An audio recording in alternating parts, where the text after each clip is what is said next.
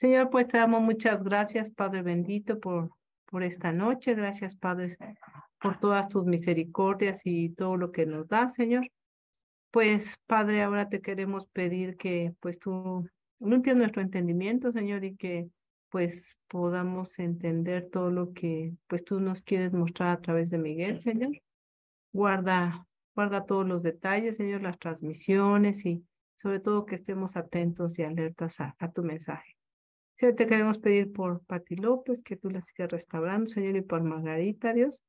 Tú guárdalas y también si ellas pueden escuchar también el mensaje, pues tú aliéntalas, Señor, sobre todo pues entender que tú tienes un propósito con las pruebas, un propósito de amor y que todo sea para tu gloria.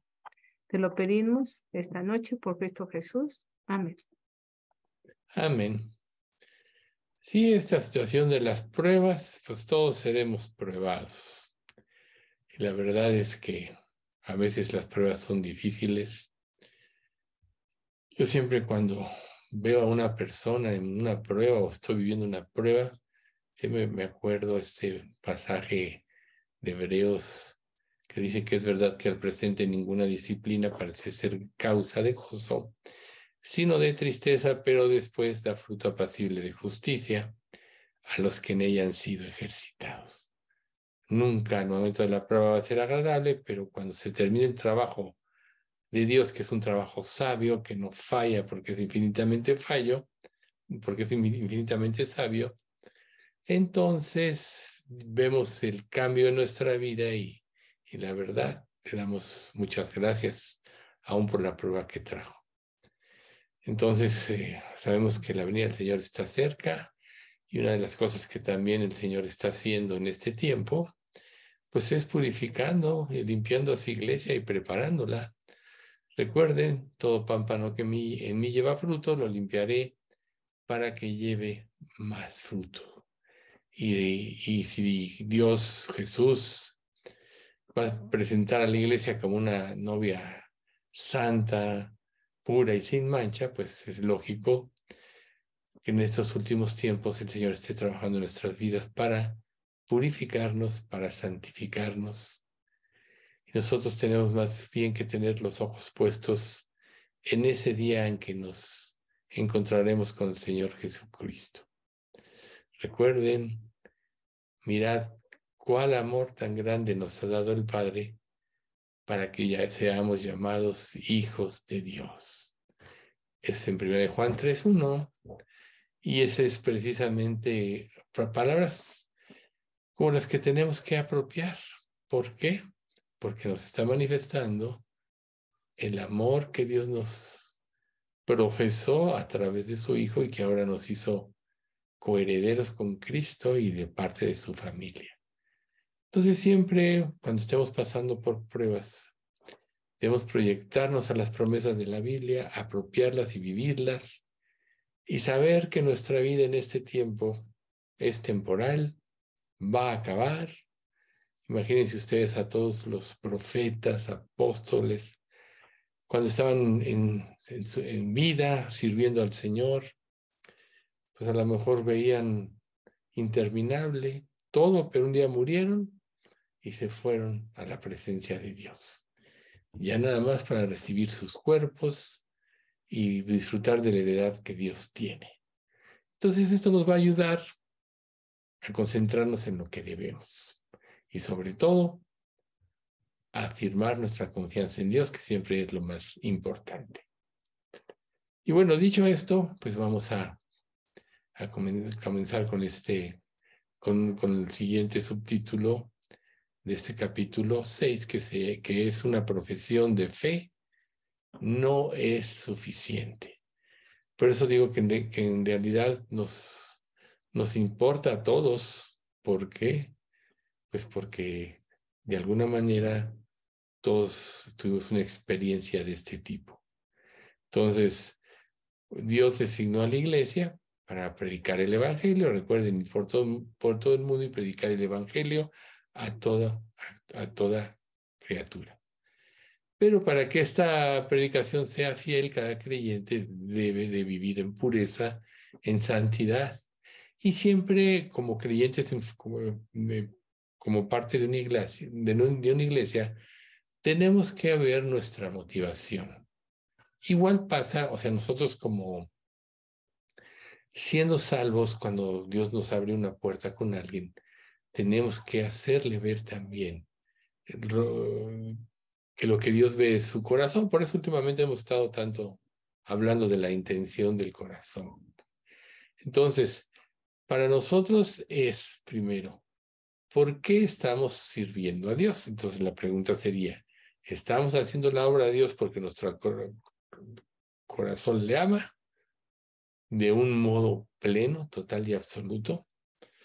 Si nosotros vemos que no, entonces quiere decir que todavía no estamos preparados para hacer el trabajo de una forma profunda. Por lo cual, tenemos que trabajar mucho con nuestras motivaciones, con nuestros deseos, nuestros deseos internos, con esas batallas o estas pasiones, como dice la escritura, que trabajan contra el alma. Todos siempre estamos luchando. Todos siempre tenemos deseos. Y muchos de esos deseos, mientras nuestro ser no es transformado, no siempre son deseos lícitos. Recuerden que nosotros vivimos una vida de pecado, acostumbrados a vivir en el pecado y movernos bajo el pecado.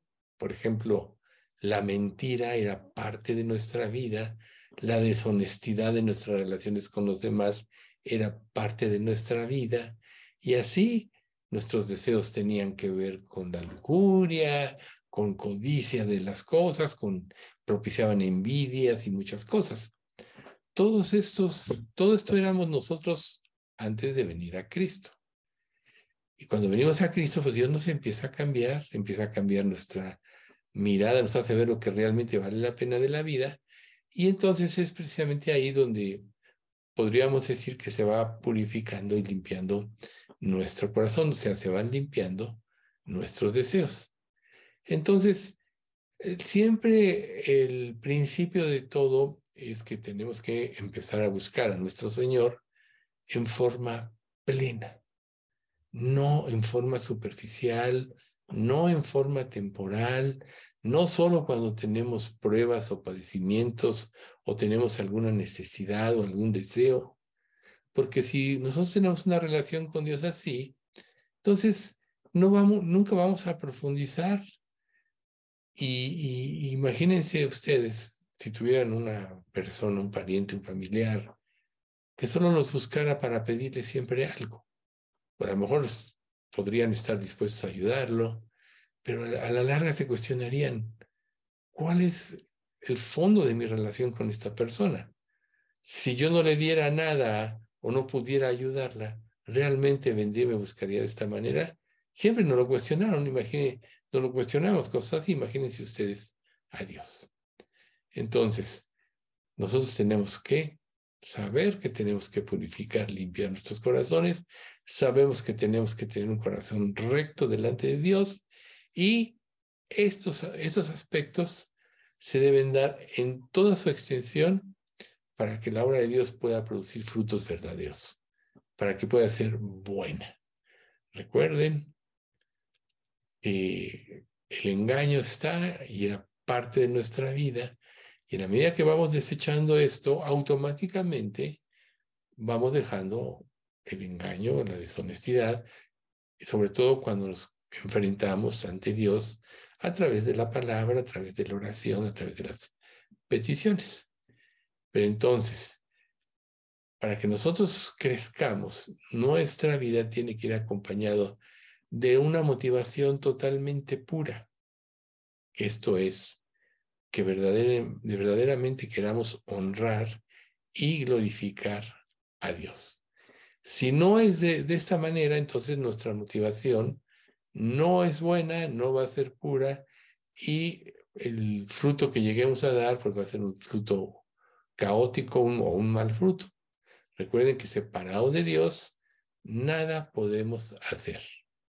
Y cuando una, recuerden que también las personas incrédulas, el mundo sin Dios, los gentiles, el mundo pagado, pagano, vive aislado de Dios. Entonces, una persona puede decir que busca a Dios, puede luchar, pero si Dios no le da el llamamiento o no le presenta un instrumento, difícilmente va a poder entender cuáles son sus motivaciones y cómo tú vas a poder enseñar lo que no has aprendido. ¿Cómo le vas a decir a una persona que viva lo que tú no vives? Y si nosotros entendemos esto, que si nosotros queremos servir al Señor y decimos lo que no vivimos, decimos a una persona que crea lo que nosotros en lo profundo no creemos, realmente estamos haciendo la obra del diablo. ¿Por qué? Porque no vamos a poder transmitir correctamente la verdad de Dios. En cambio, si tú vives en comunión con Dios, si vives todo lo que Dios te muestra, o sea, si vives en la palabra, entonces tú vas a poder mostrar a Cristo en forma externa, no nada más con palabras, sino también con tu vida. Pero si no haces de esta manera, entonces quiere decir que tu motivación es impura. Entonces, Dios nos está llamando en este tiempo a eso, a que veamos si realmente nuestros corazones son rectos delante de Dios. Ahora, concientizando esto, nosotros tenemos que de alguna manera abandonar todas aquellas cosas que nos pueden estorbar. Pero de ese abandono debe surgir una esperanza, que mientras más firme sea, más seguridad habrá en nuestras vidas y con mayor fuerza, con mayor aplomo, con mayor convincencia, podremos predicar el Evangelio. Entonces, recuerden, es como cuando, por ejemplo, te pones a orar. Te pueden venir todo tipo de pensamientos y aún totalmente rebeldes y negativos. Esto quiere decir que tu naturaleza humana todavía no está al control. Recuerden que la palabra de Dios es pura y hace entender a los puros. Eso es algo muy importante. Por eso la pureza de nuestra parte es importante. Y si la palabra de Dios es pura y santa y nosotros vivimos esa vida que Dios quiere, nuestra comprensión de estas verdades cada día va a ser más profunda. ¿Y cuál va a ser el resultado? Que seremos eficientes en la obra de Dios. Y conforme vayamos avanzando, todos estos pensamientos que luego surgen cuando no queremos, pero se aparecen en la mente, muchas veces de nuestra naturaleza humana, otras veces quizá inducida por Satanás y sus demonios, pero teniendo en cuenta que Dios va haciéndonos crecer en el dominio propio. Recuerden en Efesios 3, dice, fortaleciendo con poder en el, eh, por medio del Espíritu, en sus, no, fortaleciendo por medio su ser interior por medio del Espíritu. ¿sí?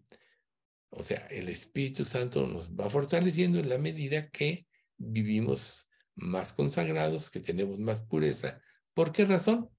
Porque le estamos dando libertad de actuar. Entonces, Dios eh, no quiere en un sentido que seamos radicales. Recuerden, la gracia de Dios fluye y cuando Dios la derrama, la gente entiende, la gente se convierte, la gente se dispone. Hemos visto a través de los tiempos cómo eh, los periodos de grandes ayudamientos no nada más puede cambiar una persona, una familia, un pueblo y aún una nación. Pero en el sentido literal de la Biblia sí es radical. ¿Por qué? Porque es la verdad y ninguna mentira procede de la verdad. Pero nosotros, para poder vivir de esta manera, tenemos que estar, que haber comprendido de manera más profunda lo que es la gracia de Dios. Entonces, eso es lo que nosotros necesitamos. Por, ejemplo, en el capítulo 1 de Juan dice, porque de su plenitud tomamos todos y gracia sobre gracia. O sea, cuando nosotros empezamos a vivir en la gracia, Dios derrama más gracia para que se cumpla su propósito en nosotros y derrama más gracia en la medida que nosotros vamos creciendo en santidad y en consagración. Y también vamos a ir creciendo automáticamente en querer glorificarle. Y vamos a ir creciendo en cuanto a nuestra forma de actuar. Así como Pablo en la segunda de Corintios, capítulo 1, dice, me propuse no saber otra cosa que a Cristo y a este crucificado. O sea que tu mente debe de llenarla Cristo. La palabra de Dios mora en abundancia en vosotros. Ahí está la, misma palabra. Abundancia en nuestra mente, automáticamente la luz va desechando las tinieblas. Todas las áreas de nuestra vida que Dios todavía no controla porque todavía no le hemos cedido a Dios, son áreas de oscuridad que se oponen a las áreas de luz y se oponen en el sentido de nuestra consagración. Siempre van a estar luchando. ¿Por qué? Porque aunque ya el viejo hombre quedó crucificado, nuestra naturaleza humana quiere tener el control de nuestra vida. Recuerden que para que un creyente crezca, el que tiene que tener el control es el Espíritu Santo. Y la naturaleza humana no lo va a soltar. Por eso tenemos que someterla. ¿Cómo? Sometiéndonos a Dios. Y sometemos a Dios. Y, y, y, el diablo irá de vosotros, ¿no? Como dice en primera de Pedro. Entonces, sometiéndonos a Dios. Entonces, siempre que nosotros vayamos a la palabra de Dios, como les decía hace un momento, podemos irnos extremos, podemos ser radicales. Y aquí es muy importante esto, porque el adjetivo radical dice que viene del latín rodex, que significa núcleo central. Esto quiere decir que cuando Dios nos pide ser radicales en este sentido espiritual, es que nos lleva hasta lo más profundo del alma y del corazón. Y Dios es ahí donde evalúa lo que somos y hacemos. Por eso volvemos al corazón. Tenemos que purificarlo y limpiarlo. A veces nosotros nos concentramos en nuestras acciones externas nada más y nunca nos ponemos a ver nuestras acciones internas, lo que hay en nuestro corazón. Cuando la Biblia nos dice que de dentro del corazón del hombre surgen las pasiones, los hurtos, etc. Como dice Marcos 7, 21 en adelante. Entonces, ahí precisamente es donde, si no se conjuga una vida profunda en Dios con las acciones externas, entonces quiere decir que no va a haber profundidad ni van a traer fruto este tipo de acciones. ¿Por qué? Porque los deseos van a regir nuestros corazones. ¿Y qué dice la, la escritura? Engañoso es el corazón y perverso más que todas las cosas. Por tanto, a diferencia de como dice este mundo, confía en tu corazón, haz lo que tu corazón dicte. En el cristianismo es, no hagas lo que tu corazón te dice porque es engañoso. Pero esa es la diferencia, es una diferencia radical, si ustedes se dan cuenta, lo que este mundo piensa y lo que Dios te dice que tú hagas. Y es precisamente esto una de las causas que generó múltiples conflictos entre los fariseos y Jesús. ¿Por qué? Porque las obras externas de los fariseos parecían sumamente virtuosas porque eran, pero eran actos de hipocresía. ¿Por qué? Sus corazones estaban lejos de Dios. Por eso Jesús les dijo en Mateo 15, 8, 9, este pueblo de labios me honra, pero su corazón está lejos de mí. Pues en vano me honran, enseñando como doctrinas mandamientos humanos. Entonces, su adoración, como dice otra versión, es una farsa porque enseñan ideas humanas como si fueran mandatos de Dios. ¿Se dan cuenta? Entonces hubo un conflicto porque Jesús iba a lo profundo, ¿no? A lo profundo del corazón.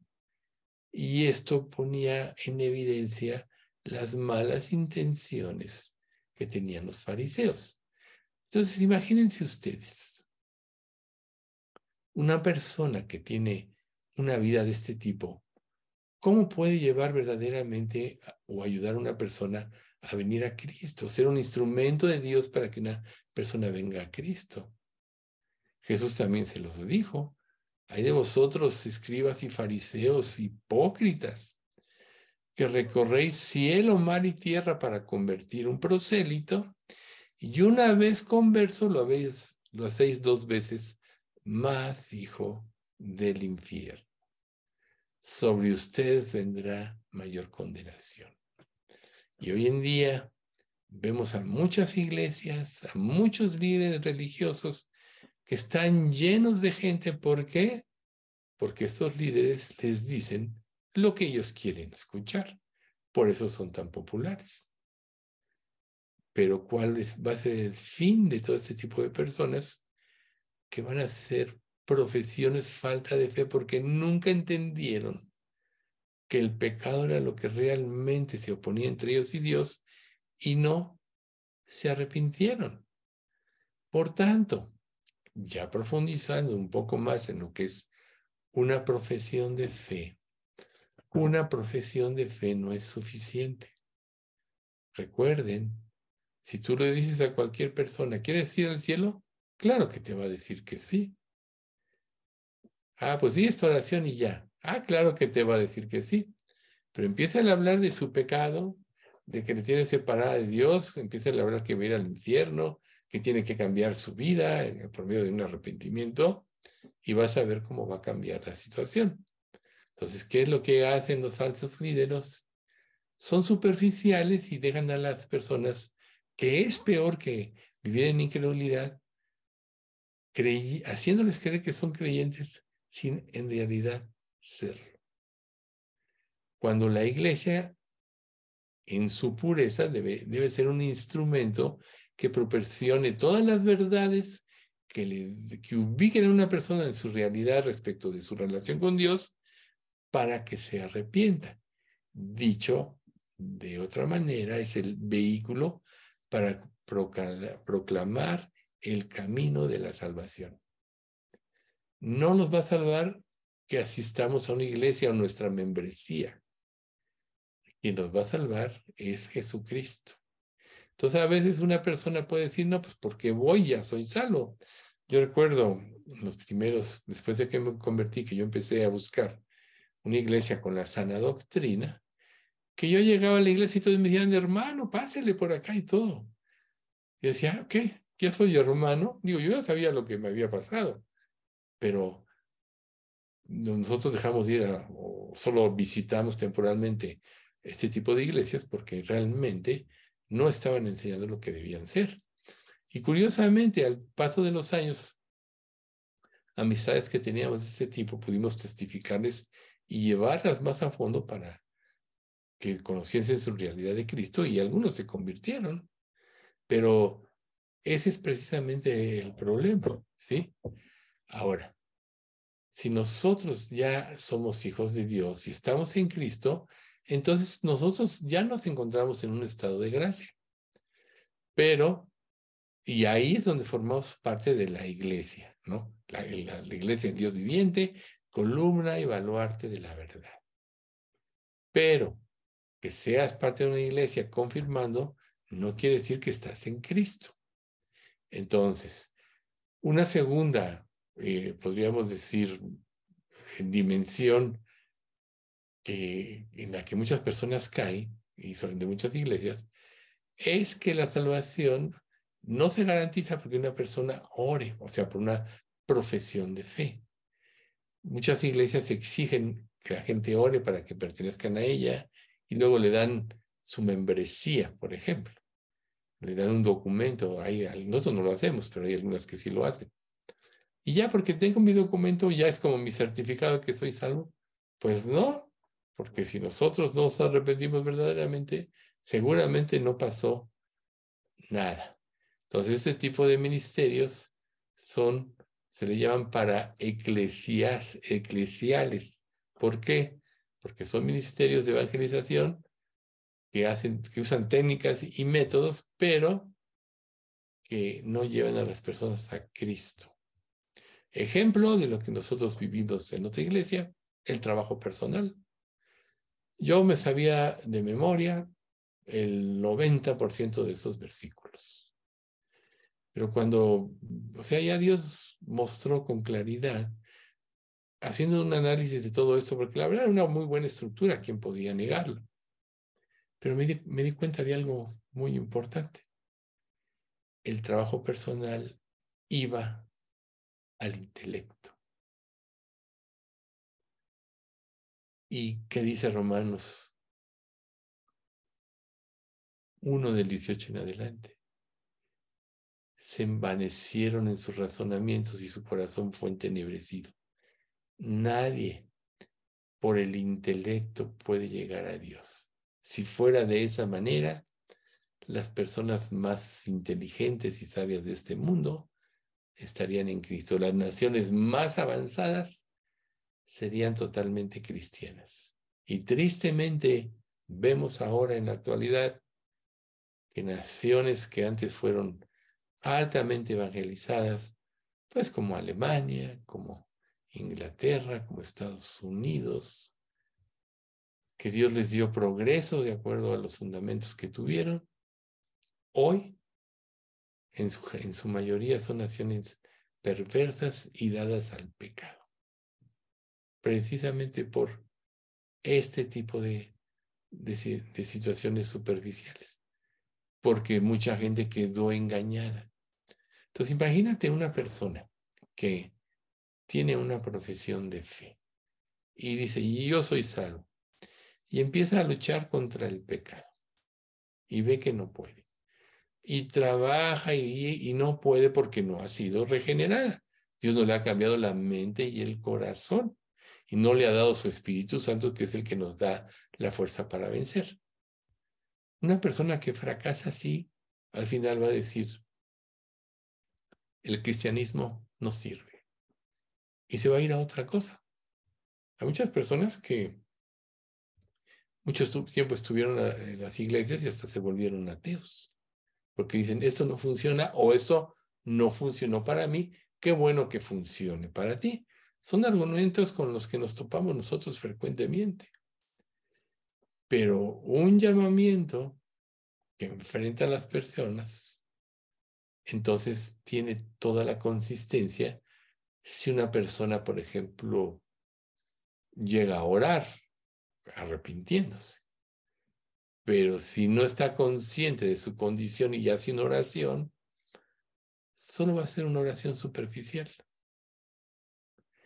Y no le va a pasar nada. Ahora, podríamos decir, no hay nada de malo en esto cuando se usa correctamente el Evangelio. Pero una profesión de fe no garantiza la salvación. Y volvemos a Mateo 15, 8. Este pueblo de labios me honra, pero su corazón está lejos de mí. ¿Y acaso no dice la escritura, dame, hijo mío, tu corazón y miren tus ojos por mis caminos? Proverbios 26, 29. Dame, hijo mío, tu corazón. Es lo primero que Dios te pide. No ora, no di, no hagas. Te dice, dame hijo mío, tu corazón. Entonces, ahí está. Entonces, debido a este tipo de cosas, por eso es que en la epístola de Santiago, el hermano del Señor, él mismo dice, hermanos míos, ¿de qué aprovechará si alguno dice que tiene fe y no tiene, y no tiene obras? ¿Podrá la fe salvarle? más, todos sabemos el contexto de esto, ¿verdad? La fe sin obras está muerta. Entonces, ¿quién puede hacer una obra correcta con motivaciones equivocadas? A final de cuentas, su conveniencia va a influir en lo que él exponga a una persona que supuestamente está evangelizando. Es precisamente ahí donde caen los fariseos, ¿no? Que recorren cielo, tierra, mar, cielo, tierra y mar para convertir un prosélito, y una vez que lo convierten, lo hacen dos veces más hijo del infierno. ¿Por qué? Porque ni viven ni saben cómo. Un ciego que guía a otro ciego, ambos caerán al, ojo, al hoyo. También decía eso nuestro Señor Jesucristo. Entonces, cuando una persona realmente está consciente de su condición y, está consciente de que a quién ha ofendido, en primer lugar a Dios, y, y desea, porque ha sido tocada por el Espíritu Santo, cambiar su vida, entonces se va a convertir. Invariablemente va a producir obras en ello. yo recuerdo que inmediatamente que yo me convertí, empecé a hablar de Cristo. Y aunque lo hacía sin doctrina en un principio, yo le hablaba a todo el mundo a mi alrededor. Es una evidencia el, el deseo de que otros conozcan lo que a ti te liberó de la esclavitud del pecado, lo que a ti te, te quitó la carga, ¿verdad? Ahora, cuando entiendes tu posición, reitero, y cuando tú realmente estás consciente de esto y haces una oración, es correcto, ¿sí? O sea, no podemos aislarla. Nosotros frenamos un poco esto de principio por la inercia que, que se traía, pero solo si tú tienes conciencia de tu condición, de a dónde vas y lo que tú quieres. Entonces aquí sí cobra sentido este versículo de Romanos 19 que dice que si confesares con tu boca que Jesús es el Señor y creyeres, síguense, en tu corazón que Dios le levantó de los muertos, serás salvo. Muchos repetimos esta, este pasaje. Pero cuando pusimos atención en y creyeres en tu corazón, o sea, ahí está esta situación que es de considerar de acuerdo a lo que estamos platicando. Y nuestro objetivo, recuerden, es una profesión de fe, no te va a salvar. Entonces, la salvación llega por medio de poseer la fe, no solo por profesarla. Muchas personas dicen que tienen fe e ignoran por completo la palabra de Dios. Obviamente ignoran por completo que dice Romanos, la fe es por el oír y el oír por la palabra de Dios, ¿verdad? Entonces, ¿cómo puede una persona declarar algo que no posee o que no conoce? Esa es la insensatez de este mundo y de muchas de estas religiones. Cuando estas religiones apelan a las emociones, apelan a las pasiones que batallan contra el alma, pues tienen éxito por eso. Pero son ciegos, guías de ciegos, y ambos caerán al hoyo. Entonces, imagínense ustedes, qué tan aterrador es esto que Jesús pronunció al final de su ministerio en el Sermón del Monte mejor dicho, al final del Sermón del Monte. Muchos me dirán en aquel día, Señor, Señor, no profetizamos en tu nombre y en tu nombre hicimos muchos milagros y en tu nombre echamos fuera demonios. Y entonces les declararé, nunca os conocí, apartados de mí, hacedores de maldad. Todas las personas, los falsos líderes que aún hicieron milagros, claro que no fueron por parte de Dios, por, fueron por parte del diablo, que pues, recuerden, ellos pueden imitar, recuérdense cuando Moisés se presenta ante el faraón, como los magos imitan varios de los milagros, hasta que llega el momento que dicen, esta es la obra de Dios, la mano de Dios, pero imitaron muchos milagros. Entonces no es de extrañarse que muchas de estas cosas que hacen este tipo de líderes que impactan a la gente, los cautiven o conquisten y digan, aquí está la verdad, pero el fin será conforme a sus obras. Y se van a convertir haciendo una mera profesión de fe y si no van a llegar a ser sabios. Entonces, nadie se puede apoyar o tenemos que enseñar a las personas que nuestra confianza no debe apoyarse en algo que solo hayamos pronunciado, o así como un simple ritual, o párate, siéntate, o, vete a la esquina, o haz cosas así, ¿no? O cosas extremas, ¿no? Cállate, desmayate, como pasa en muchas de esas iglesias, sino por una fe verdadera, una fe correcta. Entonces, para que nosotros podamos ser verdaderamente salvos, primero tenemos que entender que estamos perdidos. ¿Quién nos los va a hacer comprender? El Espíritu Santo. Recuerden que ya, aparte de este estudio, ya habíamos nosotros estudiado que para que una persona realmente se convierta, primero es regenerada. Porque en el estado natural, como dice la Biblia, el hombre natural no percibe las cosas que son del Espíritu de Dios y porque para él son locura y no las puede entender porque se han de discernir espiritualmente. Por tanto, ningún ser humano en su estado natural se puede convertir, a menos que el Espíritu Santo le cambie la mente y lo regenere. Ahí es donde va a comprender, ahí es donde se va a arrepentir y ahí es donde va a tener la fe que salva. Pero cuando nosotros estamos sirviendo a Cristo para tratar de ayudar a una persona a, tener su encuentro, tenemos que, no podemos saber si fue llamado o no, no tenemos que predicarle con la verdad. ¿Cómo vamos a saber que ha sido llamado? Por su respuesta al Evangelio.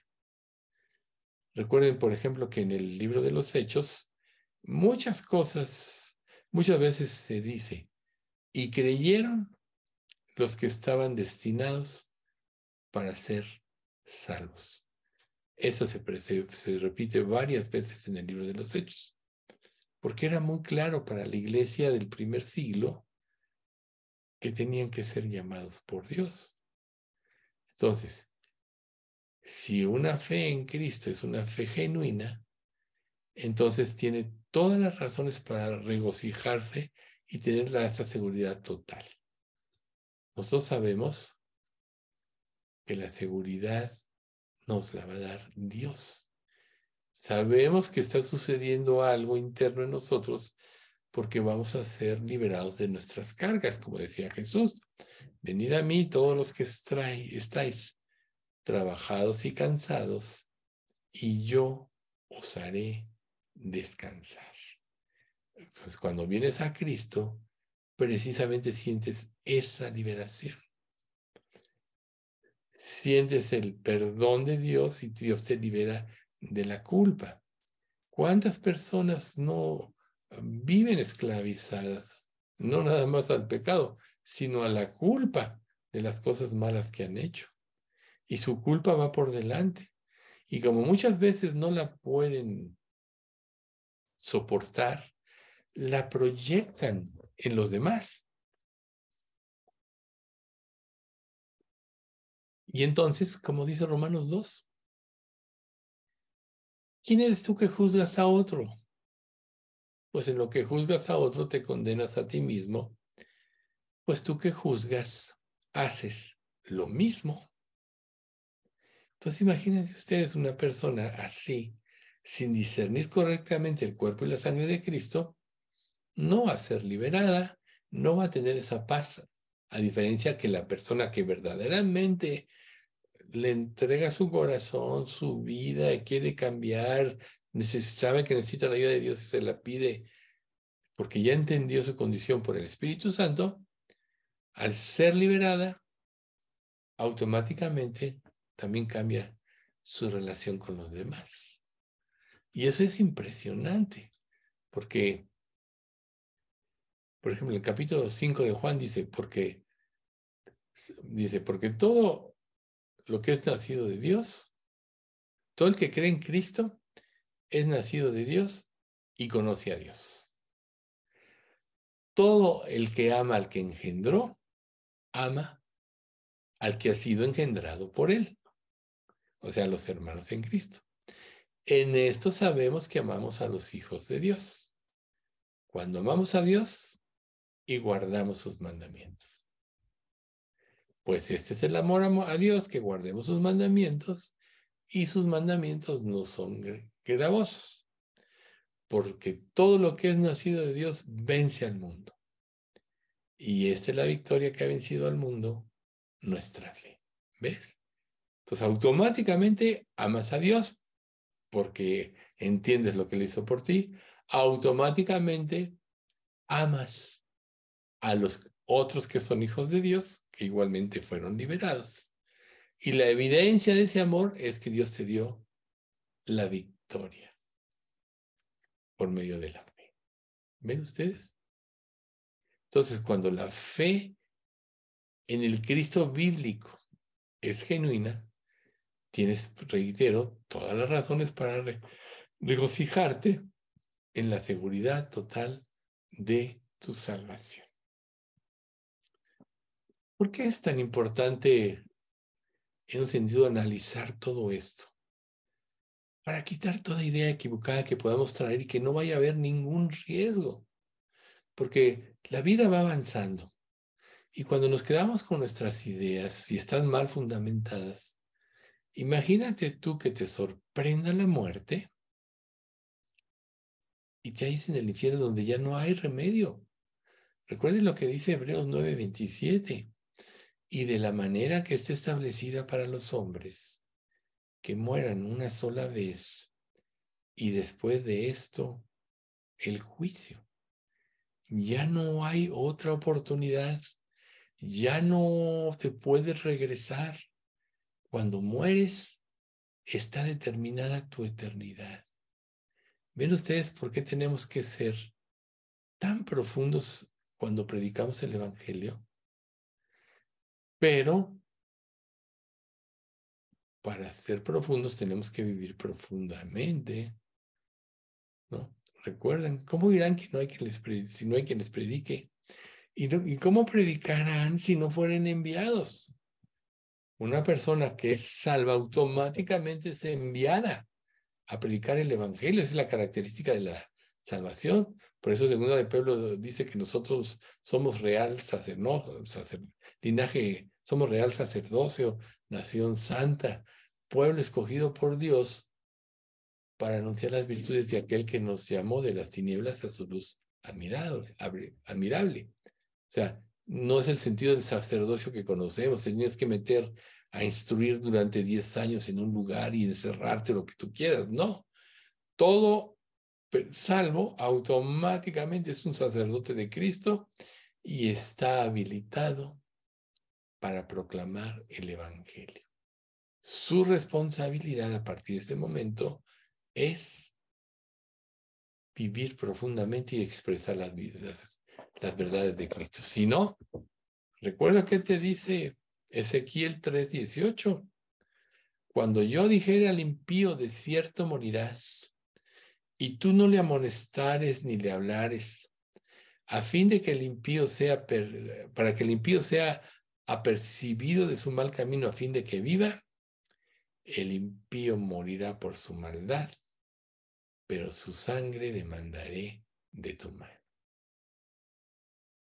Pero si tú amonestaste al impío, le advertiste, dice, entonces habrás librado tu alma. O sea, es tan serio que por eso se debe de convertir en el trabajo de nuestra vida una vez que somos salvos. Pero ahorita estamos precisamente en, ¿soy salvo o no soy salvo?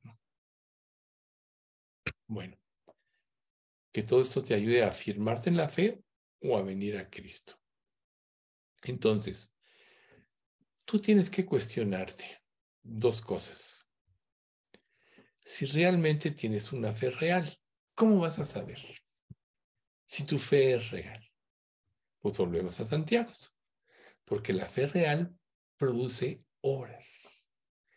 Como dice Santiago, muéstrame tu fe sin obras y yo te mostraré por mis obras mi fe. Pero ¿qué tipo de obras? Obras para aumentar tu ego, para aumentar tu prestigio, para hacerte notar entre los demás. Esas son obras muertas. Estamos hablando de obras que glorifiquen a Dios. Obras movidas por la gratitud de aquel que te redimió, al cual le debes tu vida y tu eternidad. ¿No? Entonces volvemos a 2 Corintios 5, 14 y 15. El amor de Cristo nos constriñe pensando esto, que si uno murió por todos, luego todos murieron, y por todos murió para que los que viven ya no vivan para sí, sino para aquel que murió y resucitó por ellos. Ese tipo de obras son las que debes de preguntarse si realmente son. Que vives para aquel que murió y resucitó por ello y para glorificarte. Ahora, la otra, ¿no? Está dirigida tu fe hacia un Cristo real, o como decíamos hace rato, a un Cristo de tu conveniencia, a un Cristo que has amoldado a tus propios conceptos, a un Cristo que solo usas cuando necesitas y cuando no lo desechas. Señor, eh, sé parte de mi vida cuando te necesites, si no, hazte un lado porque quiero vivir mi vida. O sea, ¿hacia quién está dirigida tu fe verdaderamente? Nosotros ya sabemos que la fe es un don, ¿no? Como dice Efesios 2.9, ¿no? Que eh, dice, por gracia sois salvos por medio de la fe, y esto no de vosotros, pues es don de Dios. 2.8. Eh, y esto no de vosotros, pues es don de Dios. Es un don de Dios que se da cuando dispusiste tu corazón, cuando te arrepentiste, Dios te, la dio para ser salvo. Por eso es tan importante esto que estamos viendo, que es lo que se llama doctrina, que podamos saber exactamente todos los detalles que nos puedan afirmar en la fe o nos lleven a tomar medidas para poder estar seguros que estamos en Cristo. Recuerden, 2 Corintios 5:17, de modo que si alguno está en Cristo, nueva criatura es. Las cosas viejas pasaron. He aquí todas son hechas nuevas. ¿Está haciendo todo nuevo en tu vida? ¿O solo tuviste una experiencia y sigues la misma vida con las mismas inclinaciones, los mismos temores? Ahí es donde tienes que cuestionarte. Y entonces, también debes de cuestionarte lo siguiente. ¿Amas al Cristo bíblico? Esto es, al que es revelado en la Biblia. ¿O acaso el Cristo que tú amas es un Cristo meramente cultural? O sea, muchas personas ven esto, muchas personas han leído la Biblia como cosa cultural, pues obviamente se quedan de noche. ¿Amas a un Cristo que nunca ejerce un juicio? ¿Un Cristo que no te llama a encomendarle tu vida? ¿Un Cristo que no te lleva a enfrentarte a tus pecados para que te arrepientas? ¿O un Cristo a tu conveniencia y deseos? ¿Cuál es el tipo de Cristo que amas? Analízalo. Eso es para ti para que tú digas, el primer punto es el correcto, el Cristo bíblico, porque Dios reveló a Jesucristo tal cual es. Recuerden, es algo que nosotros hemos comentado, que la Biblia prácticamente es Jesús manifestado al entendimiento humano por medio de su Espíritu Santo, podríamos definirlo más o menos así. Sabemos que Dios es infinito, nunca nadie, va a alcanzar a, comprender la grandeza infinita de Él. Pero lo revelado en, la Biblia revela a Cristo. Por eso cuando este, le dice este hombre, Tomás, muéstranos a Cristo y nos basta, Jesús le responde, tanto tiempo he estado con vosotros, Tomás, y no me has visto. El que, ha visto, el que me ha visto a mí ha visto al Padre. O sea, Cristo es la revelación de Dios al hombre. Por eso es que todo está, todas las respuestas están en su palabra. Ese es el Cristo que nosotros tenemos que adorar, amar, al que está revelado por Dios en la Biblia. Y ese Cristo es el que te dice, no todo el que me dice Señor, Señor entrará en el reino de los cielos, sino el que hace la voluntad de mi Padre que está en los cielos. Pero ¿qué continúa en este capítulo 7 de Mateos? Muchos me dirán en aquel día, Señor, Señor, no profetizamos en tu nombre y en tu nombre hicimos muchos milagros y en tu nombre echamos fuera demonios. Y entonces les responderé, nunca os conocí apartaos de mí, hacedores de maldad. Que Dios te libre de este día y que te toque esto. Por eso en los próximos dos pasajes te, Él te dice, por tanto os digo que todo, que todo aquel que oye mis palabras y las hace, lo compararé a un hombre prudente que edificó su casa sobre la roca. La Biblia descendió lluvia, vinieron ríos, soplaron vientos y golpearon contra aquella casa y no cayó porque estaba fundada sobre la roca. Pero el que oye estas mis palabras y no las hace, lo compararé a un hombre insensato que edificó su casa sobre la arena y descendió lluvia, y vinieron ríos, y soplaron vientos, y dieron con ímpetu contra aquella casa, y cayó, y grande fue su ruina. Ahí está la diferencia entre el que se va a ir al cielo y el que se va a ir al infierno, y ambos fueron expuestos al Evangelio. El que oye y hace es el que dispuso su corazón a seguir a Cristo. El que hoy no hace es que tenía motivaciones equivocadas, como todas las que acabamos de mencionar, y decidió, decidió seguir viviendo su propia vida.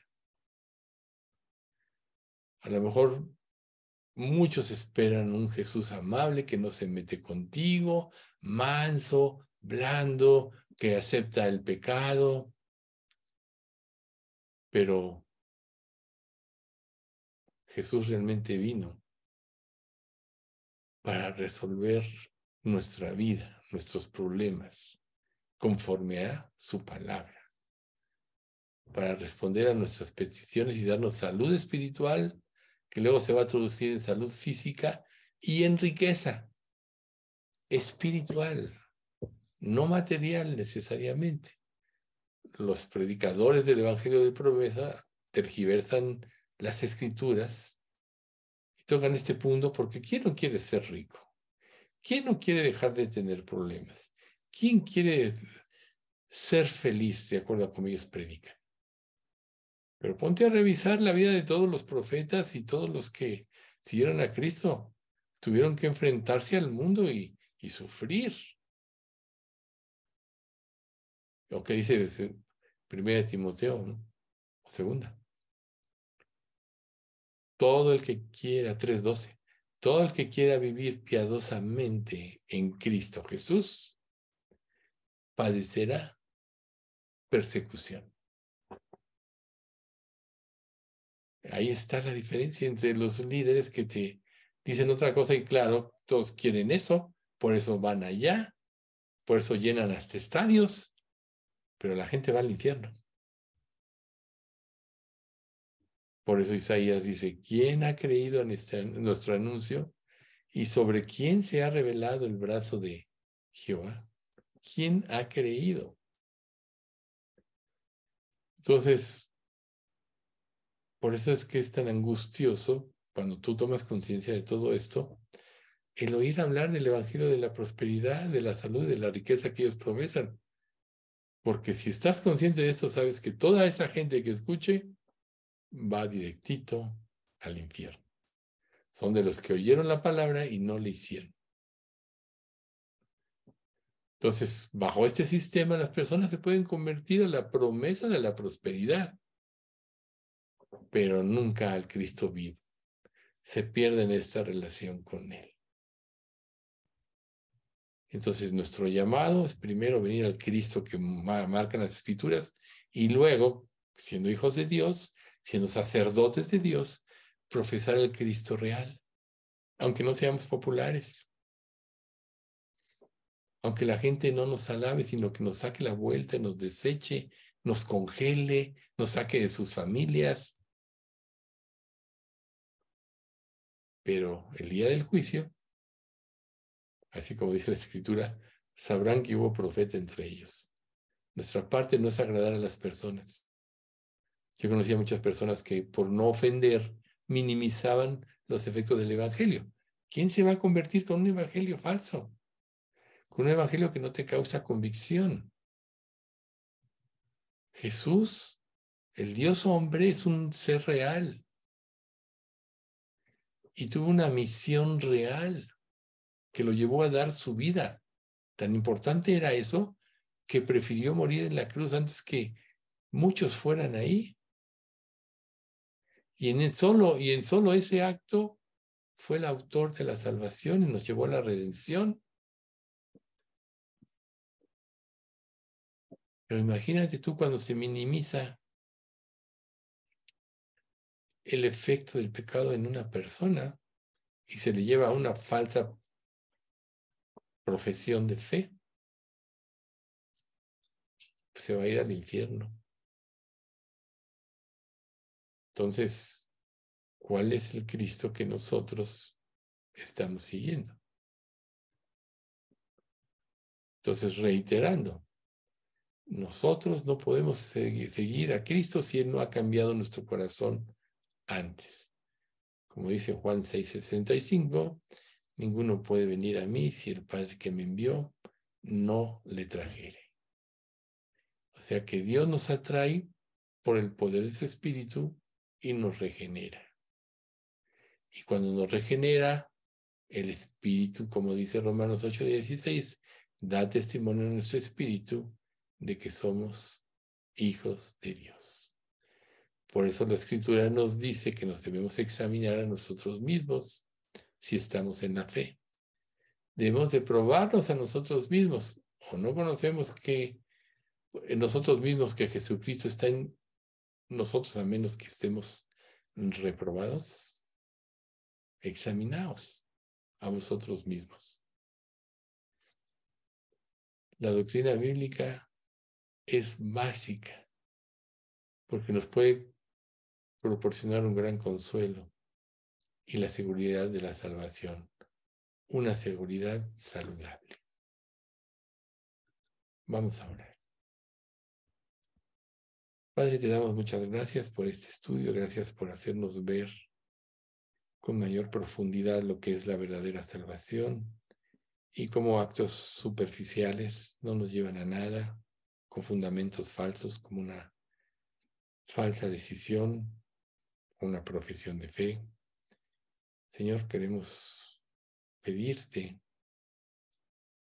que nos des ese corazón humilde y sencillo para aceptar tu palabra como lo más importante, como dices tú en el Salmo 138, has engrandecido, tu nombre y tu palabra por sobre todas las cosas, que sea lo que rija nuestras vidas, que sea lo más importante, te pedimos, que la creamos absolutamente y que nuestras vidas reflejen precisamente que vivimos en todos los conceptos que tú nos das a través de tu palabra. Enséñanos, Padre, a amarte por sobre todas las cosas, enséñanos a obedecerte por sobre todo. Enséñanos, Padre, o danos la gracia de poder entender profundamente tu palabra en forma progresiva de acuerdo a nuestra entrega. Y no permita, Señor, que nosotros haya ningún corazón que se vaya a endurecer o una, alguna rebeldía por no entender tus designios, que nos aleje de ti y esto nos, nos saque de tu gracia, Señor. Antes queremos terminar nuestra vida glorificándote. Sabemos que tu venida está cerca, así que hoy más que nunca, Señor, ayúdanos a purificarnos y a limpiarnos y a vivir en santidad. Porque como tú dices en la Escritura, sin santidad nadie verá a Dios. No queremos ser excluidos, Padre. Señor, bendice a nuestra iglesia. Acuérdate de Pati López, Señor. Fortalécela. Dale valor, fe, confianza. A Margarita, Señor. ayúdala a salir de esto, haz que Rosita se siga recuperando y, y en general, Padre, danos salud a todos. Te pedimos todo esto en nombre de Cristo Jesús. Amén.